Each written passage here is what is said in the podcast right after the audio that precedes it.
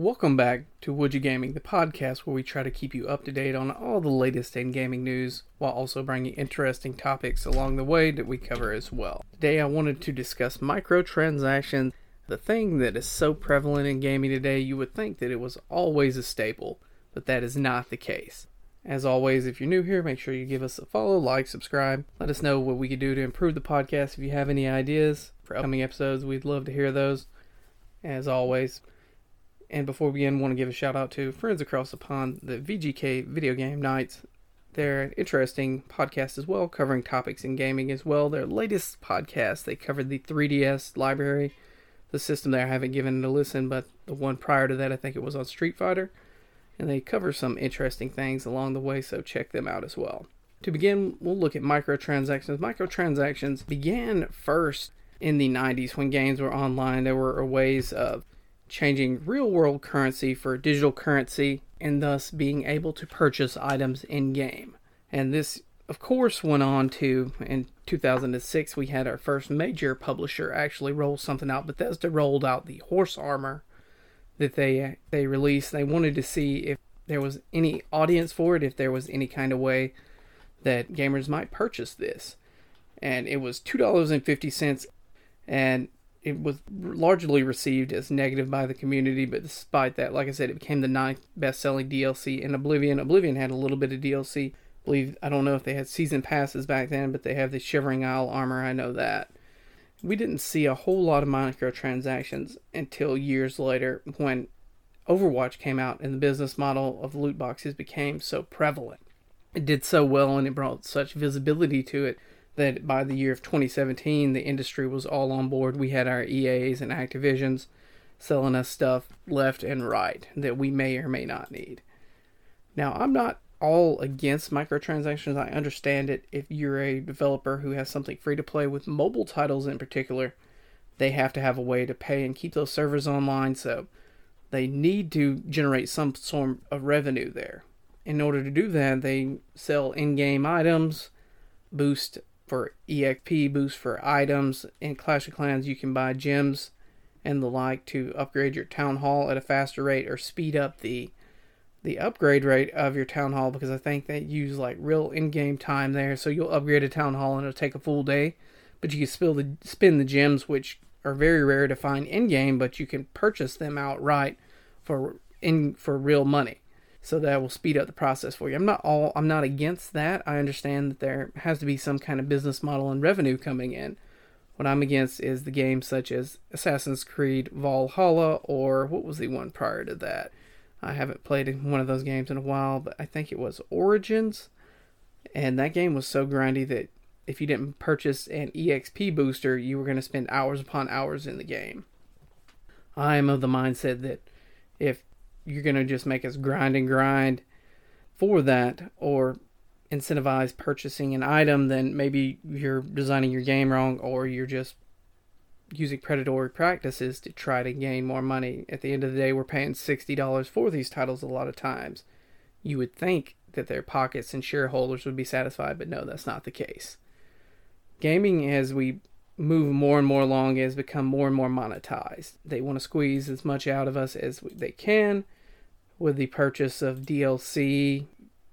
Oftentimes, it's just cut content that was part of the game. They're like, you know what, we can make a little bit of money after the fact, and that's not what this this episode's about. We're talking more about cosmetic items, the the dances, the costumes, and in particular, the the boosting of characters, weapons, or in-game items to gain an advantage over your opponents through the use of microtransactions.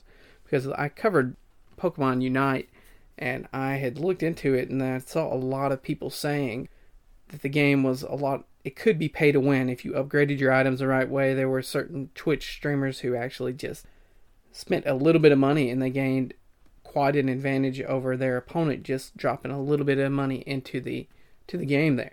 Semi play pay to win there and that is something I'm not a fan of.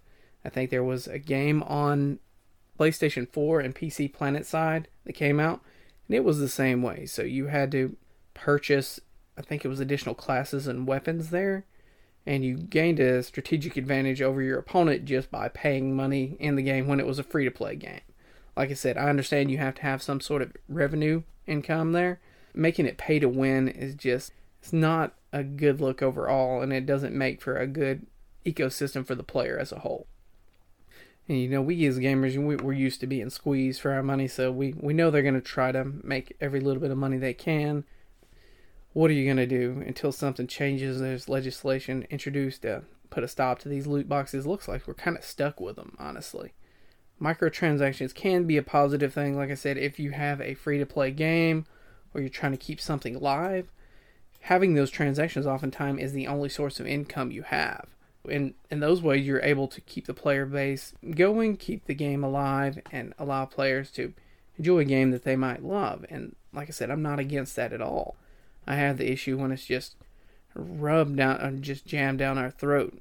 In the case of Destiny, Destiny was not a free to play game originally, but Activision was the shareholder. They were a partner with Bungie in developing that game. So, of course, every opportunity we got, there were more and more dances introduced there. There was a Carlton, and I think he even tried to sue Activision and Bungie over there, ultimately failing. But it's just it's just interesting to see that the more we move along, we get less games and then more in-game purchases that they want to give us. If we look at live services games, they're the biggest culprit of this games such as the Marvel Avengers game, if that is still even live at this date. They want you to spend money, boost up, buy those extra skins, buy the cosmetics. And I'm overall just not a fan of that. I, I can understand purchasing one or two if there's something overly cool that you're like, yeah, you know that. I, I just have to have that. I want to have that. I want to be looking cool while I'm destroying everybody.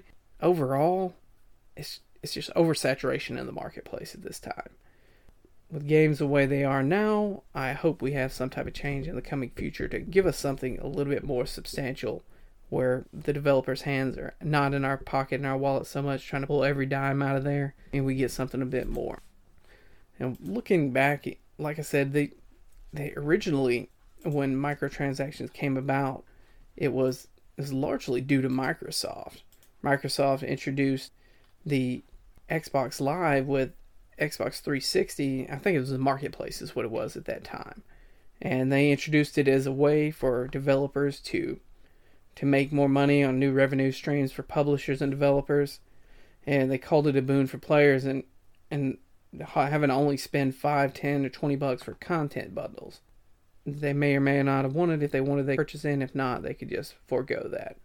Microtransactions not the best thing. They overly just monetize games and give us something that, at the end of the day, is an inferior product that could be better if the effort was put in. But now, with everything the way it is, it seems they just want to make more money overall.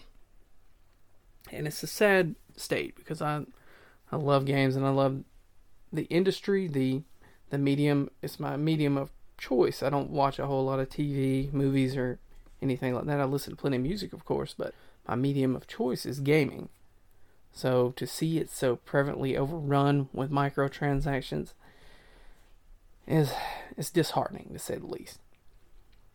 With loot boxes the way they are and going, they may run into legislation in the future, especially in the EU, but I'm not so sure in the US where lobbyists just pour hundreds of thousands of dollars into the pockets of the politicians to ensure that they get votes swinging their way unless there's some drastic change or we get some fresh faces in our leadership or we just stop being so reliant on all these publishers, then we're pretty much stuck with what we have here at this time. I don't know about you, but it's not the way I want it. Here's hoping that we get some change in the future.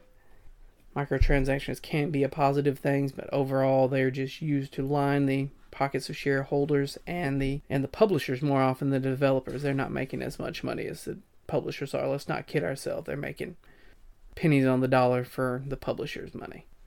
Anyways, it's been Chris here. As always, would you game and let us know what you think. Like, subscribe. Looking forward to uh, putting more content out.